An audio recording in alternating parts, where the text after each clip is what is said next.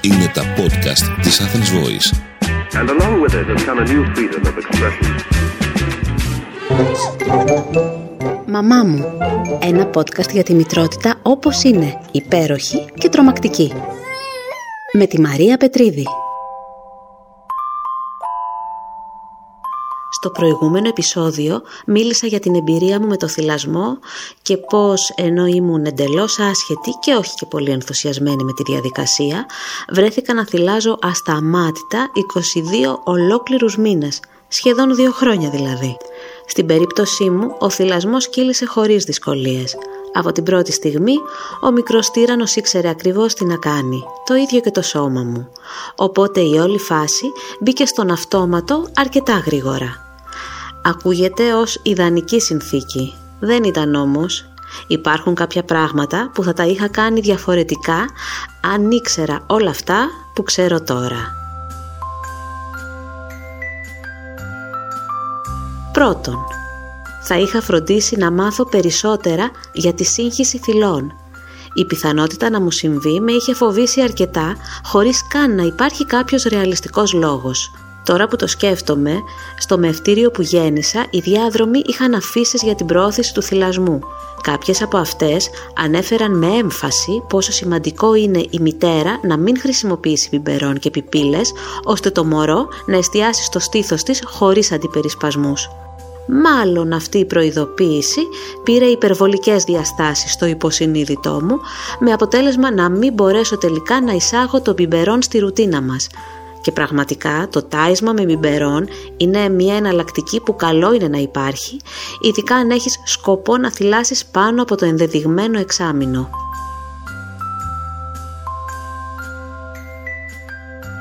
Αλλά ας αρχίσω με τα βασικά. Τι είναι η σύγχυση θυλών; Είναι το μπέρδεμα που μπορεί να προκύψει όταν μια μητέρα που θυλάζει αποφασίζει ή αναγκαστεί να δίνει γάλα στο μωρό της και με μπιμπερόν είτε το δικό της γάλα που θα αντλεί με το θύλαστρο, είτε συμπλήρωμα με γάλα του εμπορίου για λόγους που θα της εξηγήσει ο παιδίατρος. Μικρή παρένθεση.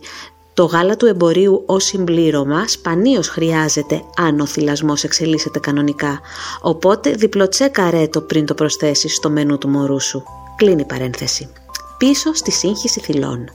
Ποιο είναι λοιπόν το θέμα όταν πρέπει να συνδυαστεί θυλασμός και μπιμπερών; Το θέμα είναι πως το στοματάκι ενός μωρού κάνει εντελώς άλλη κίνηση όταν πίνει γάλα από το στήθος της μαμάς και άλλη όταν πίνει από τον πιμπερόν. Δεν θα σας ζαλίσω με περιγραφές και λεπτομέρειες, θα σας πω μόνο ότι με το θυλασμό το μωρό κοπιάζει, χρειάζεται να προσπαθήσει για να τραβήξει το γάλα, ενώ αντιθέτως με τον πιπερόν δεν χρειάζεται να κάνει και πολλά, αφού το γάλα έρχεται στο στόμα του εδώ και τώρα. Παίρνει δηλαδή εύκολα και γρήγορα αυτό που θέλει. Και ποιος δεν θέλει να παίρνει ό,τι θέλει εύκολα και γρήγορα; Όμως στην περίπτωση αυτή, αν το μωρό δοκιμάσει τον μπιμπερόν νωρίτερα από όσο πρέπει, υπάρχει πιθανότητα να κολλήσει με αυτή την ευκολία και να αρχίσει να δυσανασχετεί όταν η μαμά το βάζει να φάει στο στήθος της. Ευτυχώς όμως υπάρχει λύση και αυτή είναι ο σωστός χρόνος που μπορεί να εφαρμοστεί ο συνδυασμός μπιμπερών και θυλασμού. Κάτι που εγώ δεν το ήξερα. Ο σωστός χρόνος είναι αμέσως μόλις εδρεωθεί ο θυλασμός, κάτι που συνήθως συμβαίνει μετά τις πρώτες 6-7 εβδομάδες, αναλόγως βέβαια το μωρό, αλλά και το πόσο ομαλά έχει εξελιχθεί ο θυλασμός. Κάπου εκεί πάντως μπορείς να αρχίσεις να προσφέρεις μέσα στη μέρα ένα-δύο γεύματα με τον μπιμπερόν, ώστε να το μάθει το μωρό σου χωρίς να παρασυρθεί από την ευκολία του και απαρνηθεί το στήθος σου και να έχεις έτσι την εναλλακτική του να ταΐσει κάποιος άλλος το μωρό. Μια εναλλακτική που μεταφράζεται σε μεγαλύτερη ελευθερία κινήσεων για τη μαμά. Πολύτιμη ελευθερία κινήσεων. Η εδραίωση του θυλασμού βέβαια προϋποθέτει χρόνο.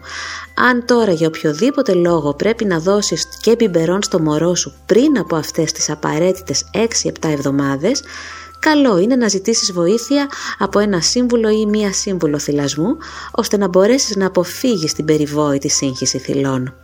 Στην περίπτωσή μου, στο θέμα του χρόνου συνέβη το εντελώς αντίθετο. Λόγω του άγχους μου, μην τυχόν και προτιμήσει τον πιπερόν από το στήθος μου, άργησα πολύ να ξεκινήσω τις δοκιμαστικές πτήσεις με τον πιπερόν μετά τους τέσσερις μήνες, με αποτέλεσμα ο μικρός τύρανος να δυσανασχετεί με την αίσθηση της πιπίλας και να μην θέλει με τίποτα να βάλει στο στόμα του τον πιπερόν. Το άλλο λάθος που κάναμε ήταν πως δεν επιμείναμε. Σταματήσαμε στις 4-5 προσπάθειες. Ίσως αν ήμασταν πιο αδίστακτοι, στο τέλος να συνήθιζε τη διαδικασία. Γιατί το λέω αυτό, γιατί τα μωρά είναι πλάσματα της συνήθειας, δεν παίρνουν με καλό μάτι τις αλλαγές. Χρειάζεται χρόνος, υπομονή και καθοδήγηση από κάποιον που ξέρει. Εμείς υποκύψαμε έτσι απλά στην έντονη αντίδρασή του και συνέχισα να τον θυλάζω για πολλούς πολλούς μήνες. Και αυτό μου κόστισε σε χρόνο και σε νεύρα. Μη πω ψέματα. Είναι τρυφερό, είναι μοναδικό, αλλά είναι και δεσμευτικό όλο αυτό που γίνεται με το θυλασμό. Τους πρώτους έξι μήνες το μωρό τρέφεται αποκλειστικά μεγάλα, άρα εγώ έπρεπε να είμαι συνεχώς διαθέσιμη και παρούσα.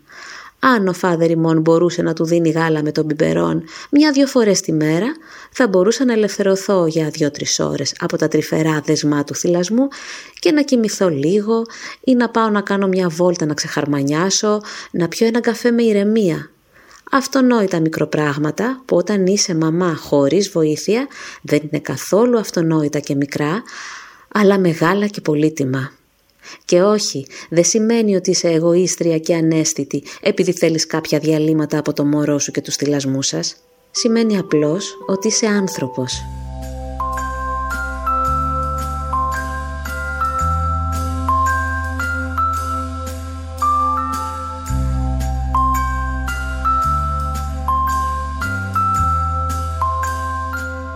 Τι θα έκανα διαφορετικά, νούμερο 2. Ο θυλασμός για το μωρό δεν είναι μόνο ένας τρόπος για να τραφεί. Είναι και μια βαθιά συναισθηματική στιγμή που τη συνδυάζει με την ασφάλεια, την αγάπη, την ηρεμία και τη θαλπορή. Θα στραφεί στο στήθος όχι μόνο όταν πεινάει ή διψάει, αλλά και όταν πονάει, όταν αγχώνεται, φοβάται, ανησυχεί, όταν νιστάζει, όταν βγάζει δόντια ή πολύ απλά όταν δεν ξέρει τι θέλει και φυσικά και για τη μαμά είναι ο ευκολότερος και αμεσότερος τρόπος να καθησυχάσει το μωρό της. Είναι το απόλυτο όπλο για να ησυχάσει και αυτό και εσύ. Και κάπως έτσι έπεσα στην παγίδα που δεν ήξερα καν ότι υπήρχε. Σε κάθε ζόρι χρησιμοποιούσα το θυλασμό ως αντιπερισπασμό ή ηρεμιστικό. Γκρίνιαζε ο μικρός τύρανος, στήθος.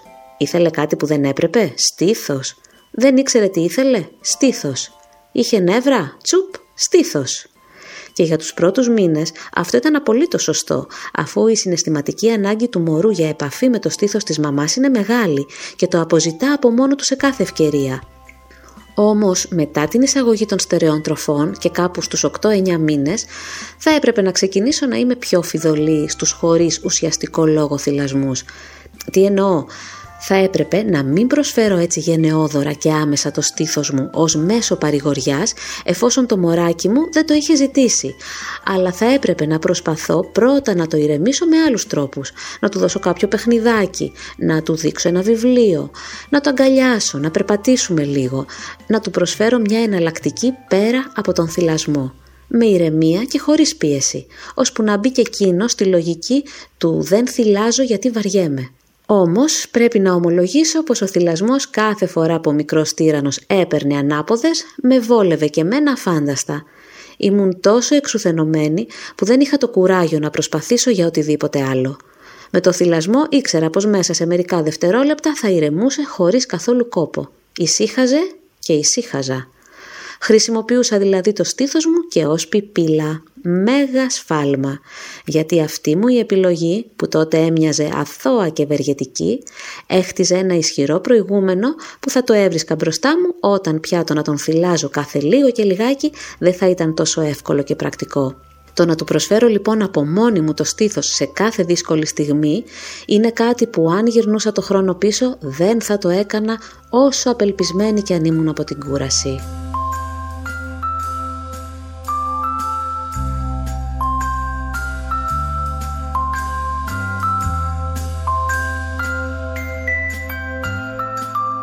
Τι θα έκανα διαφορετικά; Νούμερο 3. Ο μικρός τύρανος, όπως όλα τα νεογέννητα, θύλαζε και κοιμόταν. Ενίοτε θύλαζε ενώ κοιμόταν. Το να αποκοιμιέται θυλάζοντας δεν είχα σκεφτεί καθόλου πως είναι πρόβλημα. Ίσα ίσα ήταν φουλ βολικό και όμορφο. Όμως, όπως ανακάλυψα κατόπιν εορτής, όταν θέλεις να αποθυλάσεις, αυτός ο συνδυασμός μπορεί να δυσκολέψει τα πράγματα. Και αυτό είναι κάτι που θα έκανα σίγουρα διαφορετικά αν γυρνούσα το χρόνο πίσω. Θα βοηθούσα τον μικρό τύρανο να μάθει να αποκοιμιέται μόνος του. Και όταν λέω μόνος του δεν εννοώ μόνος στο δωμάτιο. Μέθοδοι όπως αυτή του crying out που αφήνει το μωρό να αποκοιμιέται κλαίγοντας είναι έξω από τη λογική μου. Δεν μου ταιριάζει και δεν μπορώ να το υποστηρίξω. Μη σας πω τι με κάνει και να απορώ. Δεν βρίσκω καθόλου υγιές και φυσιολογικό να αφήσω ένα μωρό που έχει έρθει πριν από 6, 7, 8 μήνες σε έναν άγνωστο καινούριο κόσμο ολομόναχο να κλαίει για να μάθει να κοιμάται μόνο του. Θα μου πεις πιάνει. Ναι, γιατί όπως διάβασα πρόσφατα, το μωρό κουράζεται και παραδίδεται στην κούρασή του. Δεν σταματά ούτε να φοβάται, ούτε να αγχώνεται. Απλώς το καημένο μαθαίνει να ζει με αυτό το άγχος και τον τρόμο. Γιατί τρόμο βιώνει. Το λένε πλέον ξεκάθαρα πολλές μελέτες. Εγώ βέβαια τότε δεν είχα διαβάσει τίποτα από όλα αυτά. Η αδελφή μου μου είχε προτείνει τη μέθοδο και εγώ φρίκαρα απλώς και μόνο από την περιγραφή. Δεν ένιωθα ότι υπήρχε τίποτα σωστό σε αυτή τη διαδικασία και παρόλο που με το θέμα του ύπνου έτρωγα μεγάλη ταλαιπωρία, δεν ήθελα ούτε να ακούσω κουβέντα για τέτοιου τύπου εκπαίδευση. Τι θα έκανα διαφορετικά λοιπόν; Θα ακολουθούσα μια πολύ πιο ήπια προσέγγιση. Θα θύλαζα φυσικά πριν από κάθε ύπνο, αλλά μόλις καταλάβαινα πως ο μικρός τύρανος άρχιζε να χαλαρώνει, θα τον έβγαζα από το στήθος και θα τον ακουμπούσα στο λίκνο δίπλα μου. Σε περίπτωση διαμαρτυρίας του, θα τον κρατούσα αγκαλιά, θα του μιλούσα, θα του τραγουδούσα, μέχρι να ηρεμήσει. Είμαι σίγουρη πως δεν είναι τόσο απλό και εύκολο όσο ακούγεται, αλλά είναι πιο ανώδυνο από το να κλαίει μόνος του. Σίγουρα θέλει πολύ χρόνο και υπομονή και φυσικά το πόσο γρήγορα θα πιάσει εξαρτάται και από το μωρό. Γενικώς πάντως, αν γυρνούσα πίσω το χρόνο, θα διάβαζα και θα ενημερωνόμουν πολύ περισσότερο για το κομμάτι του ύπνου. Είναι αυτό που με ταλαιπώρησε περισσότερο απ' όλα.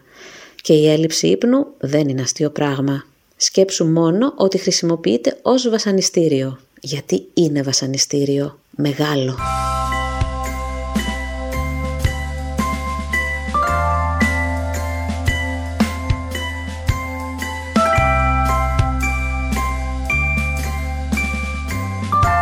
Τι θα έκανα διαφορετικά νούμερο 4. Οι πιο πολλές νέες μαμάδες, για να μην πω όλες, αναρωτιόμαστε για το θυλασμό. Αν θα είναι εύκολη διαδικασία, αν θα έχουμε γάλα, αν θα πονάμε, αν θα έχουμε αρκετό γάλα. Ελάχιστες προβληματιζόμαστε για τον αποθυλασμό. Και όπως όλες οι διαδικασίες διακοπής, έτσι και ο αποθυλασμός δεν γίνεται από τη μια στιγμή στην άλλη. Έχει τα βήματά του, την ιεροτελεστία του μπορώ να πω. Εγώ χρησιμοποίησα τη μέθοδο του δεν προσφέρω, δεν αρνούμε, που είναι μάλλον η πιο φιλική προς το παιδί γιατί του δίνει χρόνο να μπει στη νέα κατάσταση. Και αν στο θυλασμό υπό κανονικές συνθήκες το μωρό θέλει μόνο μερικές φορές επαφή με το στήθος για να συντονιστεί, στον αποθυλασμό τα πράγματα είναι πιο περίπλοκα. Ειδικά αν θυλάζεις πολύ, για πολύ καιρό και το μωρό σου δεν δείχνει να έχει καμία διάθεση να αποθυλάσει. Αν δεν κάνεις όλα τα προηγούμενα λάθη που έκανα εγώ θα είσαι σε καλύτερη μοίρα, στο υπογράφο. Σε γενικές γραμμές η διαδικασία μπορεί να πάρει μερικές εβδομάδες αν το παιδί είναι συνεργάσιμο. Μπορεί να χρειαστεί βέβαια και έναν δύο μήνες αν υπάρχουν πισωγυρίσματα. Εμένα μου πήρε πολύ παραπάνω. Γι' αυτό καλό είναι να ξέρεις πάνω κάτω ως πότε θα θυλάζεις ώστε να αποφύγεις τον αποθυλασμό σε περιόδους που θα βγάζει δόντια ή θα παραμονεύουν άλματα ανάπτυξης. Επίσης, όπως ανέφερα και πριν, είναι σημαντικό και φοβερά βοηθητικό να έχεις αποσυνδέσει τον θυλασμό από τον ύπνο πολύ πριν ξεκινήσεις τη διαδικασία του αποθυλασμού. Εξίσου σημαντικό είναι, αν κάνετε συγκίνηση, να τη διακόψετε τουλάχιστον ένα μήνα πριν μπείτε στην πίστα του αποθυλασμού. Εγώ αυτά τα δύο δεν τα είχα κάνει και κατάλαβα πόσο λάθος ήταν αυτή η παράληψη όταν μπήκαμε στη φάση του αποθυλασμού, δηλαδή όταν ήταν πάρα πολύ αργά. Και έτσι τώρα παράλληλα με τον αποθυλασμό έχω να λύσω και αυτά τα δύο θέματα. Καθόλου καλή ιδέα. Αλλά για τον αποθυλασμό και τα λάθη που έκανα, πολλά όμως, θα τα πούμε σε άλλο επεισόδιο. Γενικό συμπέρασμα, όταν ξεκινήσεις να θυλάζεις, φρόντισε να μην εδραιώσεις συνήθειες που θα βάλουν τρικλοποδιές στον αποθυλασμό. Όπως καταλαβαίνεις, τα λάθη που έκανα κατά τη φάση του θυλασμού κυρίως δυσκόλεψαν την καθημερινότητά μου και μου δημιούργησαν άσκοπους περιορισμούς. Δεν επηρέασαν στο ελάχιστο τη σχέση μου με τον μικρό τύρανο, ούτε με έκαναν να μετανιώσω που θύλασα 22 ατελείωτους μήνες. Με καλύτερη ενημέρωση θα είχα κάνει σωστότερες επιλογές στις τακτικές μου. Θα είχα ξεσπάσει λιγότερες φορές τον φάδερ ημών, όχι πως είχα άδικο όταν το έκανα, και σίγουρα θα είχα κοιμηθεί περισσότερο.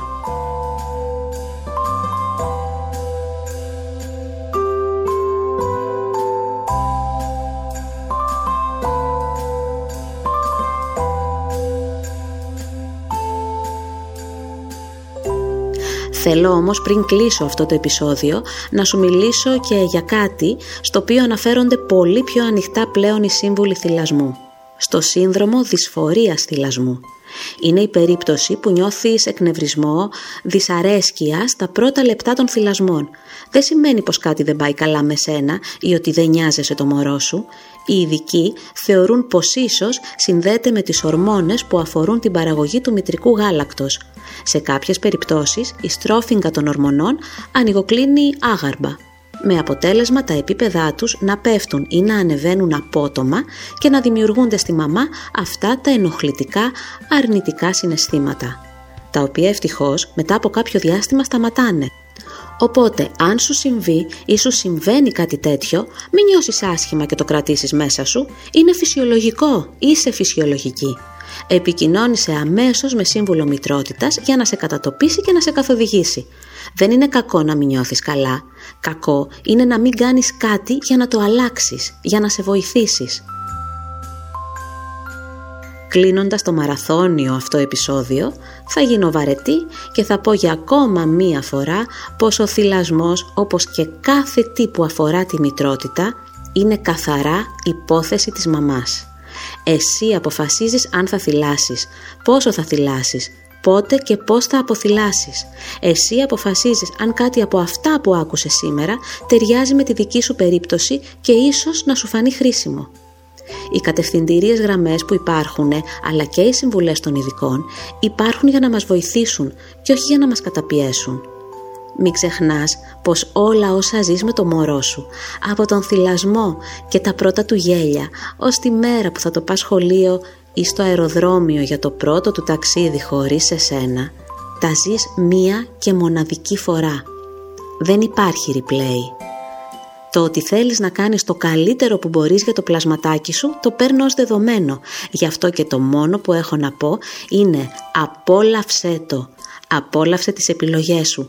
Απόλαυσε τις στιγμές σου με το μωρό σου όσο πιο λέμαργα και απόλυτα μπορείς. Ξεκινώντας από σήμερα.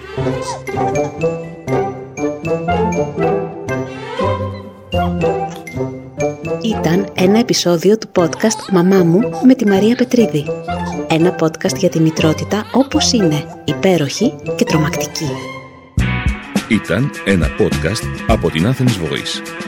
Μπορείτε να ακούσετε τα podcast της Athens Voice στο athensvoice.gr και στο Spotify, στο Apple Podcast και το Google Play Music.